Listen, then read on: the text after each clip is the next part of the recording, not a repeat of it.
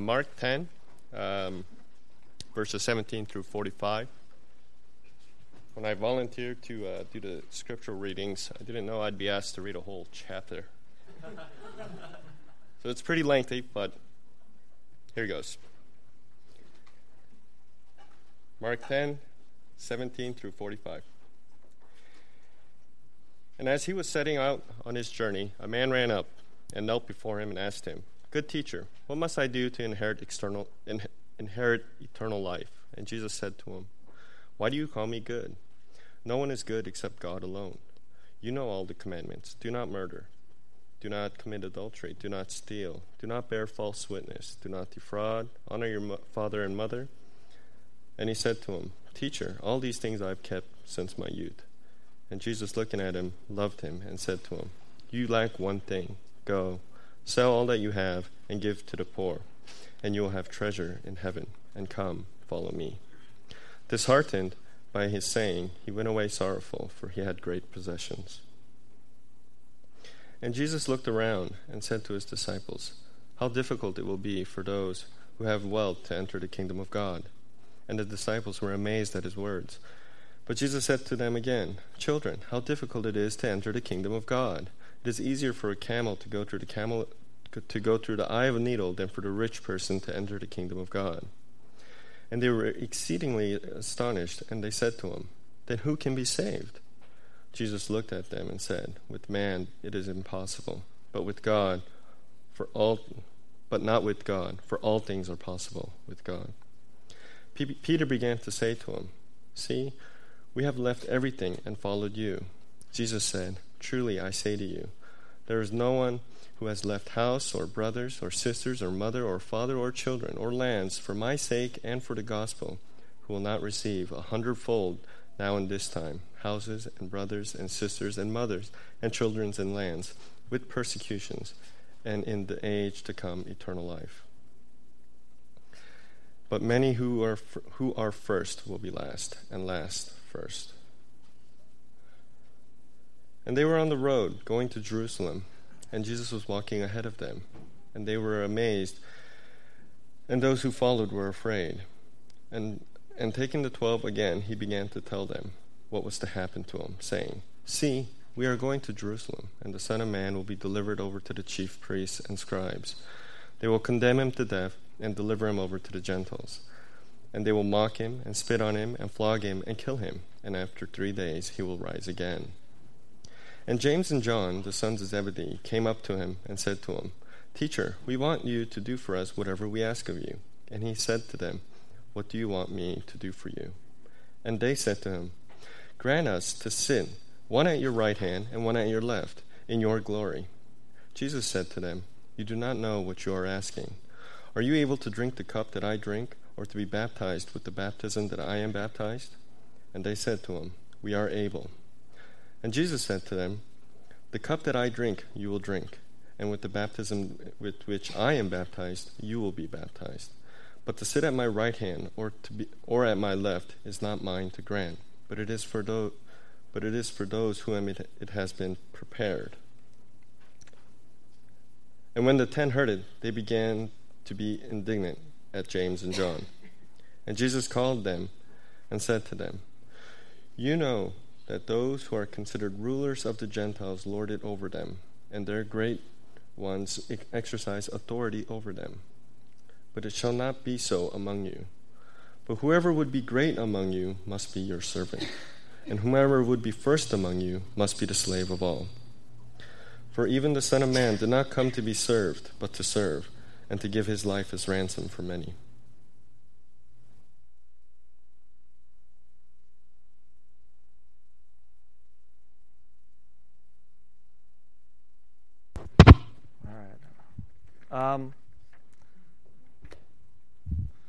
Can we just pray? Well, I'd like to pray.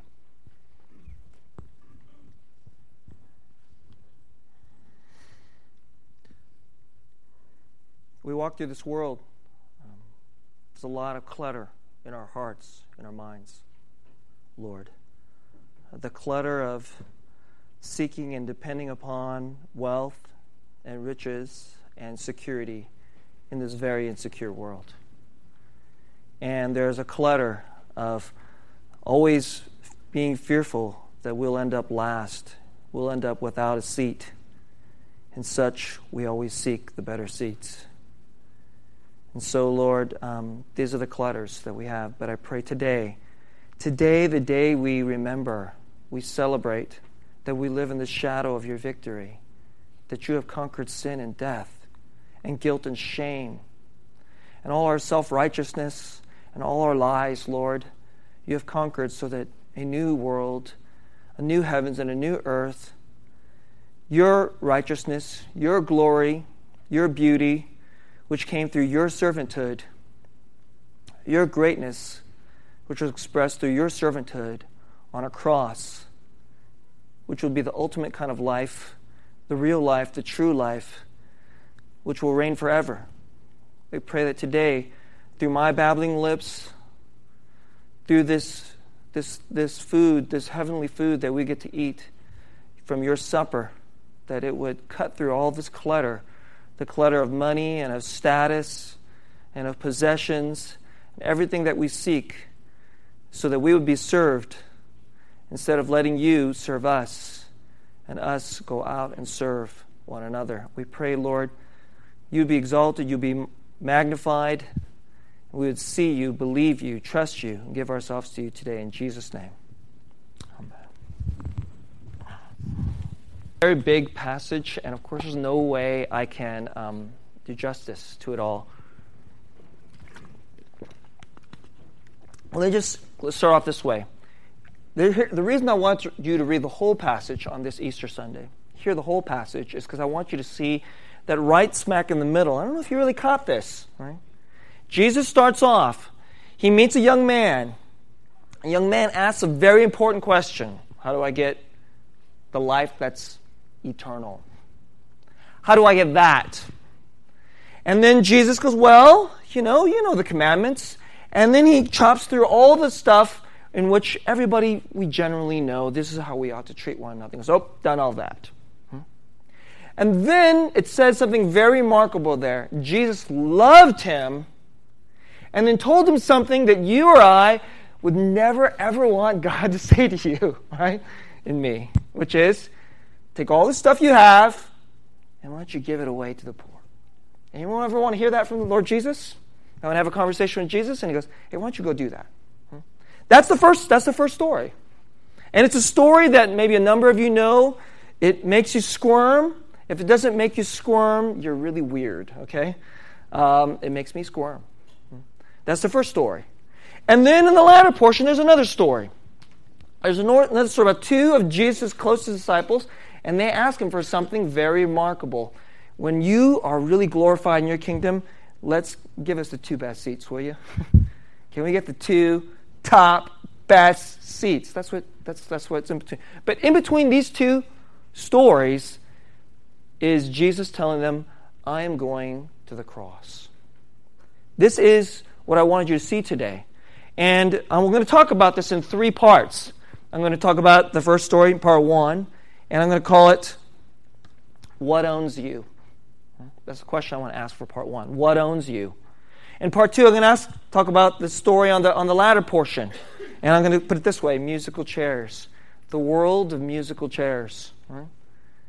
And then, but really, sandwiched in between what I would consider the two of the great lies and distractions of the world, is the pronouncement of the gospel, which I'm going to call the pathway to real life. Okay? So you guys catching this big old passage? Let's just talk a little bit about what owns you. Look, this guy came to Jesus. I hope many of you ask this question. There's a lot of people today who do not ask this question. They assume that there's nobody who really knows if there's such a thing as eternal life. The Bible's very clear that if you don't care about eternal life, you don't even really understand life. You're just dying, really. And many of you are very young, okay? I know I still look really very studly and young, okay? That's what the older folks out there in the Korean ministry, they keep looking at me and say, you're so young. I know. That's what I say to them, okay? I know you are very young, and you think, I've got a long life to live. But actually, What your life is just a breath compared to real life. And if the life that you're thinking about living is, you know, who's going to be my girlfriend next year, and what college I'm going to go to, and how much money I'm going to make in my 20s, and how big is my house going to be, and what am I going to drive when I'm 25 and 35 and 45, if these are the questions that are on your mind, then let me tell you, you're just dying. You're just dying. You haven't even asked the right question. This guy, at least he asked the right question. Jesus' answer asked him, his answer to him, almost all of us would consider an awful answer. It's not an answer anyone wants to hear. Take your stuff, give it away to the poor, follow me, you'll have life. And I want to ask you this way. I want to place it to you. He loved him, and he said this. And the way I want to raise this question is, what owns you? Do you own your money? Do you own your possessions? Or do they own you? I think it's a very important question. Because if they own you, guess what? You're dying. You are not on the pathway to eternal life. You don't get it. But if you own it, then guess what you can do? You can get rid of it. You could lose it. You can give it. You can use it for a greater purpose than your own comfort, than how it serves you, how it gives you a sense of security, how it gives you comfort, how it gives you pleasures. Because there's more. There's more.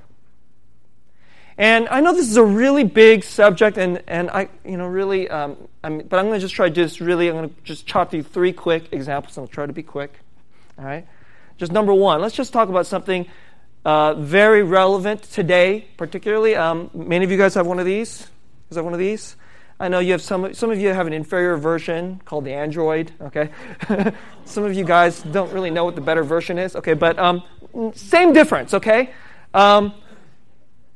One of these, let me ask you this question. When I first got one, a friend of mine asked me, do you like it? And I had been using it for about a month. And, of course, it was just so snazzy, and it was like the coolest device I ever had in my hand when I first got it. I mean, and it was like the inferior version. It was the 3GS. You know, this is the better one, okay? And some of you have an even better one. But do you understand how much this controls your life? I liked it, but I told my friend, I'm not sure if I fully like it, because I'm not sure if I own it or it owns me. Many of you, I want you to ask this question. This is just symbolic of today. The world comes to this sucker. Promises, money, entertainment. I mean, literally, you could talk to your girlfriend through this thing. Some of you think, I'm going to find a girlfriend through this thing. And some of you are going like, okay, well, I don't have a girlfriend, so let me go find a naked girl who I wish was my girlfriend. And so your dreams come to this thing. Do you own it? Does it own you? If Jesus said, why don't you drop this and use a dumb phone for a year? Would you say yes? Would you? It'd be hard. I mean, I'd go, Jesus, do I have to? Really? Do I have to? Let me give you a second example. I have a friend who, it was a weird friend. And the reason I say it's a weird friend is I've only hung out with this guy 3 times. And I would consider him a friend. I think if you talked to him, he would say, yeah, that guy Susang's my friend, even though we've literally only talked 3 times. When we were living on the East Coast, I got into a car accident, and then I needed to get another car. And I liked the Subaru, so I met this guy who was selling a Subaru. And he was selling this deal through one of the websites. It was a deal that was just too good to believe. It was one of those, if it's too good to believe, basically here's a rule of thumb when it comes to used cars. If it's too good to believe, don't believe it. Okay? But I said, it's just whatever. I'm poor. I'm a PhD student. Let's just see if it's real or if it's a lie. So I give this guy a call up. And he doesn't talk like a normal guy. And I'm going, so first I just straight ask him, so is this for real?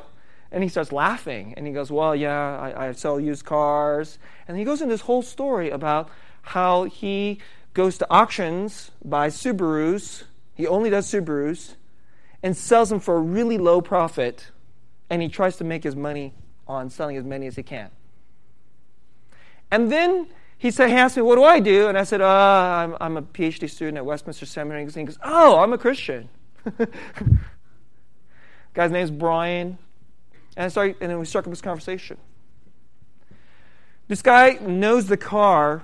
He knows Subarus particularly. He knows it inside out. He told me, you could show me a bolt off this car, and I'll tell you where it belongs. That's how good he is with the car. And he's a real smart guy. And he started a business where all he does is Subarus. This is what he does. Okay, so he kind of figured out how to get Subarus cheap and then sell them for a little bit more. And he could sell it for, he can make, and his general goal, this is really interesting. His general goal is to make $500 per car.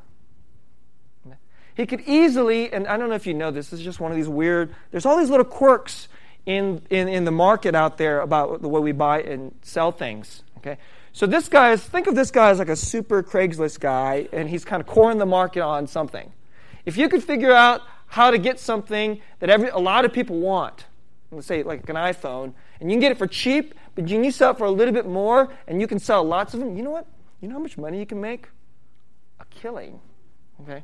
But that's what this guy basically did. He figured this out, and many of you guys aren't interested in Subarus, but if you live in a cold weather place, a Subaru would actually be a very, very interesting car to you. Okay, lots of people like to drive this car, okay, on the East Coast. So this guy just sells tons of these things. And then I asked him, well, why do you sell them for so cheap? Because, I mean, really, he is so undercutting the market. He probably has this conversation regularly. Is this for real? Is this for real? Are you lying to me? You lying to me? Because I know. He's like, how do you know when a used car salesman is lying? Well, his lips are moving. And that's what he said to me. And I said, okay. He goes, but no, this is for real. And it's quite for real. And he sold me a car. Here's what he said. He said, I could sell the car for more and make more money. But then what people would do is if it broke down even a little bit, then they would be angry, and then I'd just spend a lot of my time dealing with their anger. But if I sell them the car for this much profit, then they can't get mad if it's not a perfect car. And if I sell enough of them, I'll easily feed my family, and then some, quite frankly. And you know where he didn't sell them to Joe Blows like me.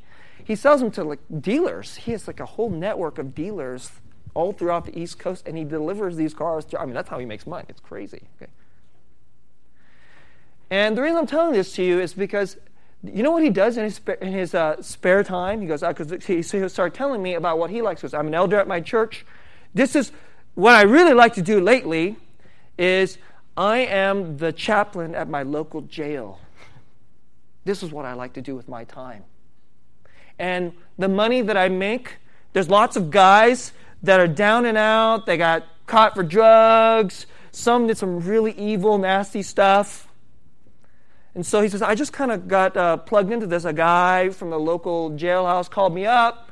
I went down. He said, we need someone. Would you want to give a word from the Lord? And he went down there. He had never done this before. Stood up, said the gospel, and after it was over, 10 guys ran up to the front and got down on his knees, and he said, oh my gosh, that was crazy. And he said, he goes, this is the funnest thing I do in my life. He could spend his time making a killing, making lots and lots of money. He chooses to make less money, and even the money he makes, serving pretty broken people, most of them are men, out of prisons, many of them who come to Jesus because he shares the gospel with them. A guy named Brian, beautiful brother. Right? I wish I could spend more than a couple times with him. One more example. Our brother Doak prayed for them. This passage, It's very easy to think this is a very weird passage from the first century. It is not. It's incredibly relevant. There are people all around the world. We live in kind of one of the hot cities of the world. And this is, a number of you, if you hear me preach, I say this to you, but this is, there's a reason why it's so expensive here. The weather here is just so almost perfect. Today is, I think the weather's going to be sunny, 78 degrees. There's every now and then I get this little mean streak in me. I see that on the Weather Channel, on my little app, on this little device that owns me, and I don't own it. And I go take a look at it, and I just want to just send a text to one of my friends on the East Coast and say, ha ha. And they go, you suck. I hate you. Right? And especially I do that in the middle of the winter. Just every now and then. I'm just like that, okay? But that's this kind of city we live in. And, it's got the good food. I don't know what you're going to eat this afternoon, but there's so many choices. But it's very real. All around the world, there are people who come to Jesus. They have a choice. They don't have an easy choice like iPhone or Jesus. That's like a pretty easy choice, quite frankly.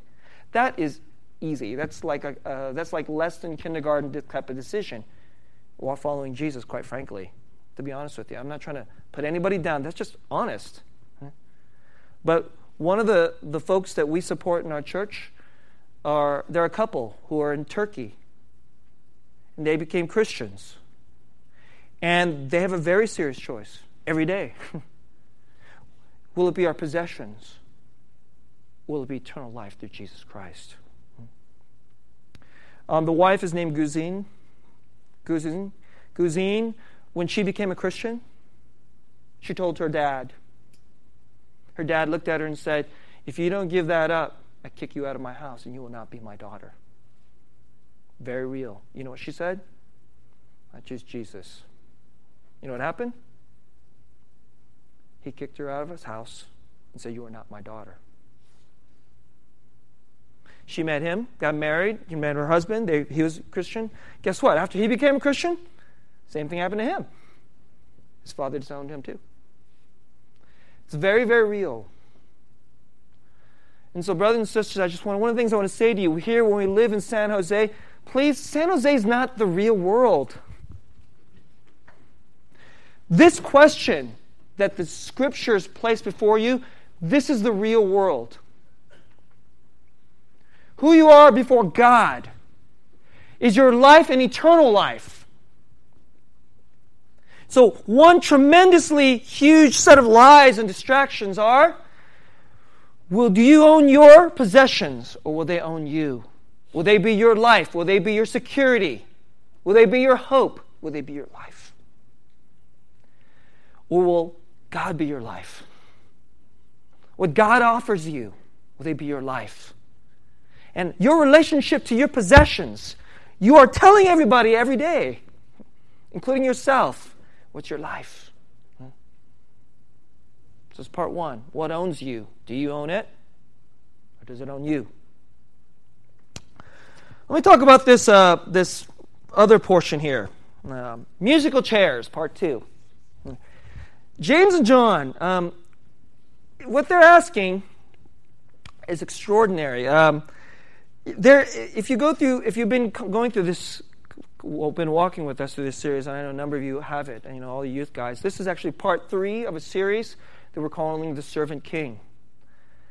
And 2 weeks ago, let me just back up here. Today what I'm preaching is the third pronouncement in the middle of Gospel of Mark, where Jesus tells his disciples very clearly, here's what's going to happen. We're going to go to Jerusalem. That's what's going to happen to me. And then I'm only going to just die. I'm going to die the most horrific, awful death ever, ever, ever. They go, they listen to this thing and go, and then they don't get it. 2 weeks ago, I preached on the first pronouncement. You know what it was about? It was about You can gain the whole world, but if you lose your soul, what good is that? It was about money. So, it was about money, and then Jesus goes, and I'm going to go to the cross. And then last week, it was a question again about what place you're going to be. As Jesus told them about, I'm going to go to the cross, then as they're walking to the next city, you know what they were talking about? These disciples, they're talking about who's the best among them. And you know what this passage is? Evidently, Jesus told the first time, they didn't get it. Then Jesus said it the second time, well, they're talking about who's the best. And here we go, it's the third time around. What does Jesus do? He goes, okay, I'm going to give you a lesson about the money and the possessions. And then, here we go, two of the disciples who are closest to Jesus, James and John, what do they do? Jesus told them, it's in the very previous chapter, the first shall be last, the last shall be first. Be the servant of all. If you're going to be great, be the servant of all. And they're like, okay, Jesus, can we get this seat and that seat? Can we get the number one and number two? Can I get to be vice president, secretary of state? Can I get to be COO, CFO? I mean, can we be right there? Top dogs? And it's really interesting. When the other guys find out that was what they asked, you know what happens to them? They all get mad. Why do they get mad? Because that's what they want to. Or at least that's what they're hoping. We're all jockeying around for the chairs. I don't want to be left out. And this is life. I know that a number of you who come to our church week in and week out, and it's in you and the youth group too. I mean, Frank, he's a pretty good Christ-centered preacher. You hear about Christ every week. You hear about the hope that you have through the death and resurrection of Jesus Christ. That's what we proclaim here every week. But I'm not dumb.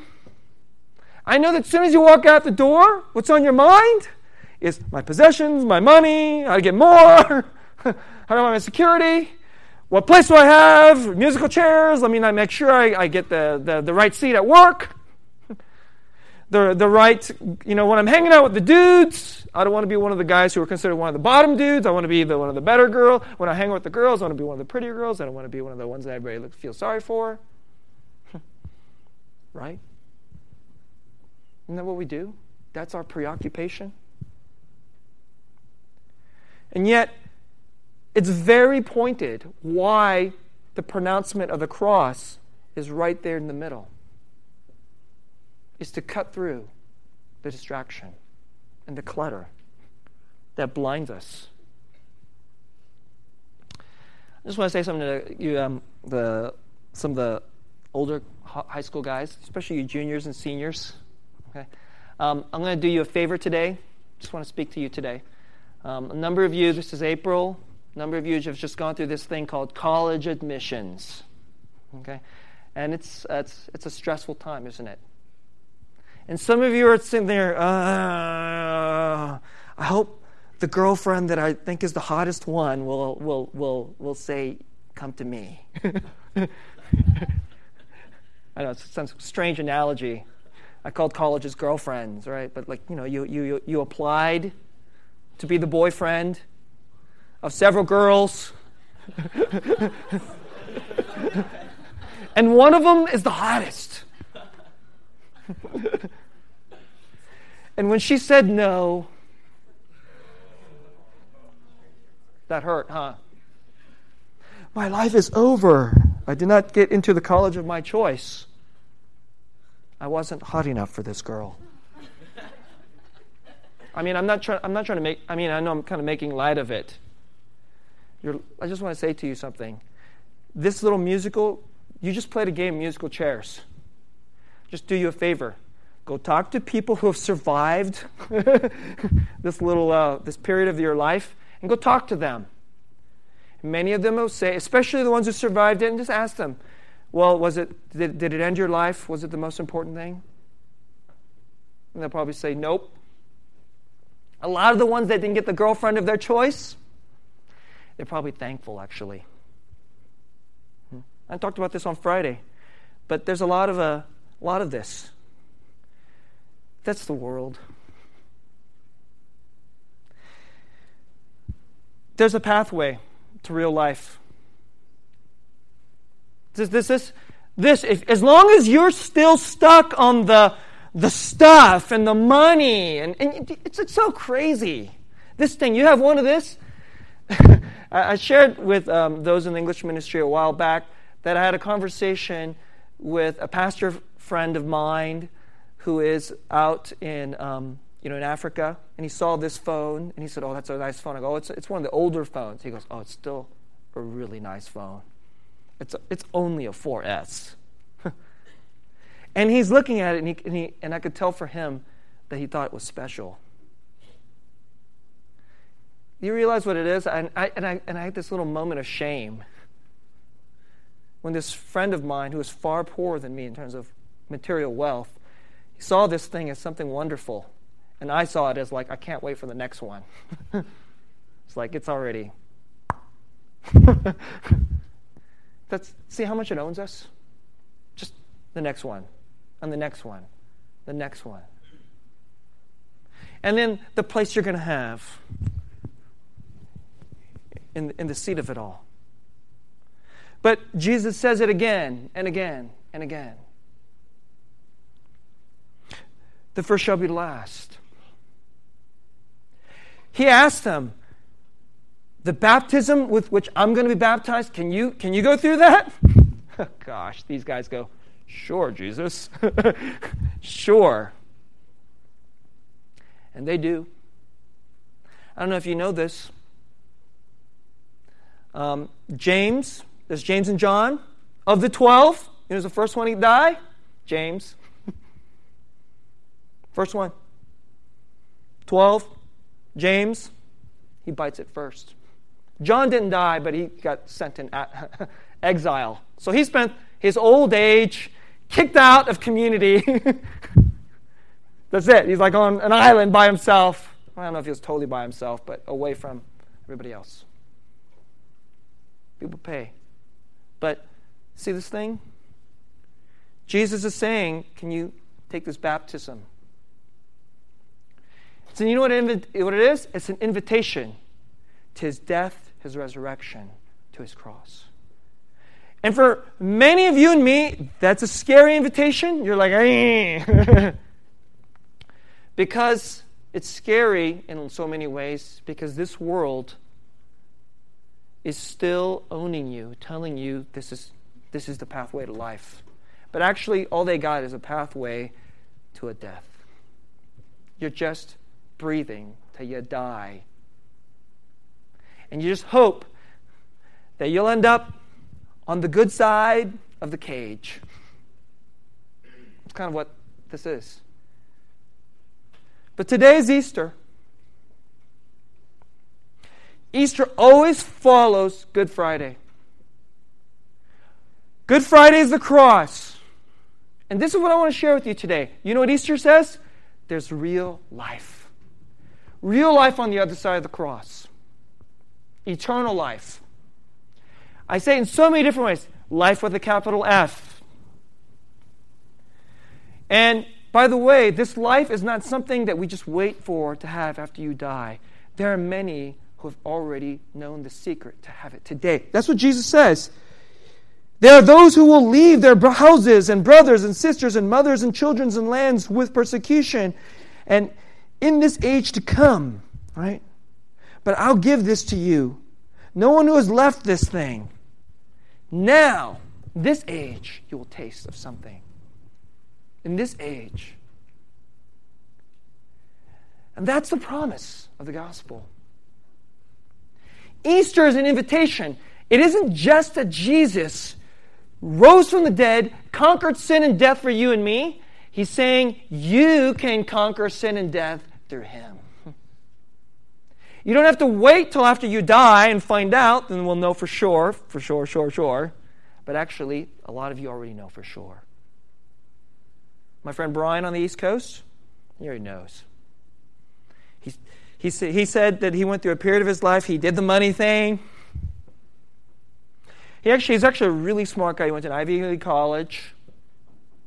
He tried the drugs. He tried the funky philosophies. He made the money. And now he's just saying, I'd rather hang out with dudes in jail. Tell them about Jesus. That's what he does for fun. That's a guy who knows life with an L. And that could be yours. I don't know what you'll do. I don't know what you'll do. You'll do something stranger, wilder, with your money, with your time. And that's a life. We are living now in the shadow of the resurrection. Jesus rose, but there is a time when all who trust in Jesus Christ will be called to rise. All those who have died in Christ will rise in Christ. And there'll be a new heaven and a new earth. And you know what everybody there will do? They will all serve, not seek to be served. And every now and then in this world, there are all these people who are so, I'm going to make the money so I can be served. I want to climb up into these places so I can be served.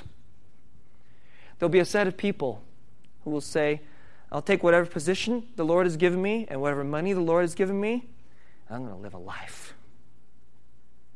And you're going to start tasting heavenly life today. And when we get to that place, the most glorious city, when all the sins are forgiven, when all our sins have been drained away, and Christ is all in all. This is what we're going to do. The real riches is that we will serve each other and love each other from the heart. Nobody will care about being first because the first has become last, and everybody will chase him. Isn't that a strange thing? When those who really get it will chase a servant king, we chase the last. And we'll love the least of these, because he who is the greatest has loved us far low and far less. This is the promise of Easter. This is what the world is going to become. All those people who don't get it, they're just dying. But if you and I can get it, that's what you're ahead. This is where the world's going. Just don't know it yet. So let's live the resurrection life, the eternal life today.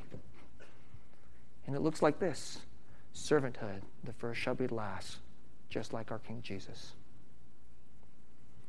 Let me pray. We'll go to the table of the Lord.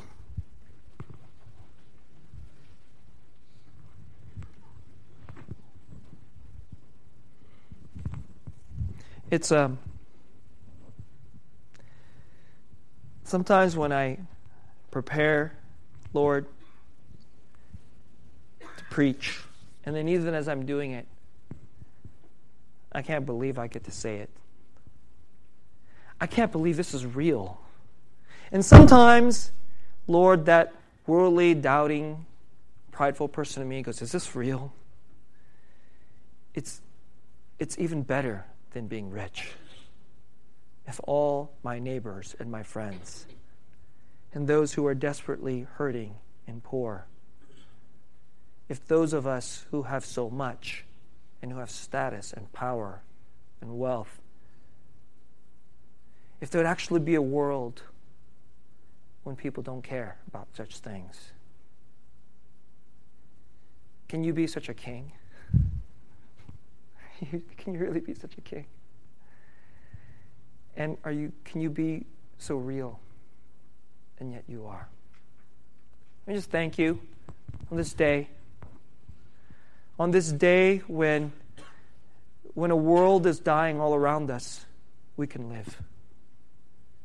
And even though they're telling us we're fools, and we'll cut corners, and we just got to get our own, and we just have to just have these, so what if we have to be a little unethical here and there?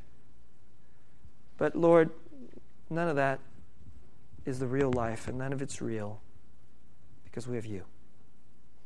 And so now as we go to your table, May we eat the real food of real eternal life. We eat of your servanthood and drink of what it means to be last, to join you who is first. We pray in Jesus' name. Amen. Dope. John Harp.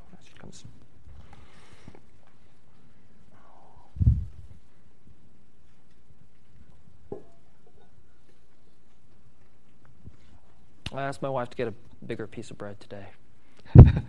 Nice. It's nice. I look forward to one of these days. We're going to eat this with Jesus. Eat this with Jesus. And we're going to eat. We're going to eat of his humility. We're going to eat of his riches. That's what this is. It is a symbol. It's a down payment.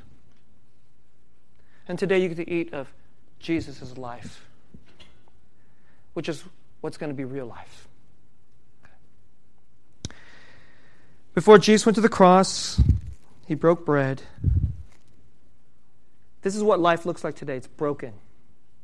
So he came into our broken life to be broken so he can make us whole. And he poured forth wine to a cup, signified his blood. Many of you know that you can go out and you can use your willpower. Well, I'm not going to care about money so much now. Oh, I'm going to be trying to be more humble now. They'll never wash you away from your pride and from your greed and your money idolatry. Something far more powerful, and that is the blood, the most pure blood, of the most holy King, who is God himself, Jesus Christ. This is the gospel.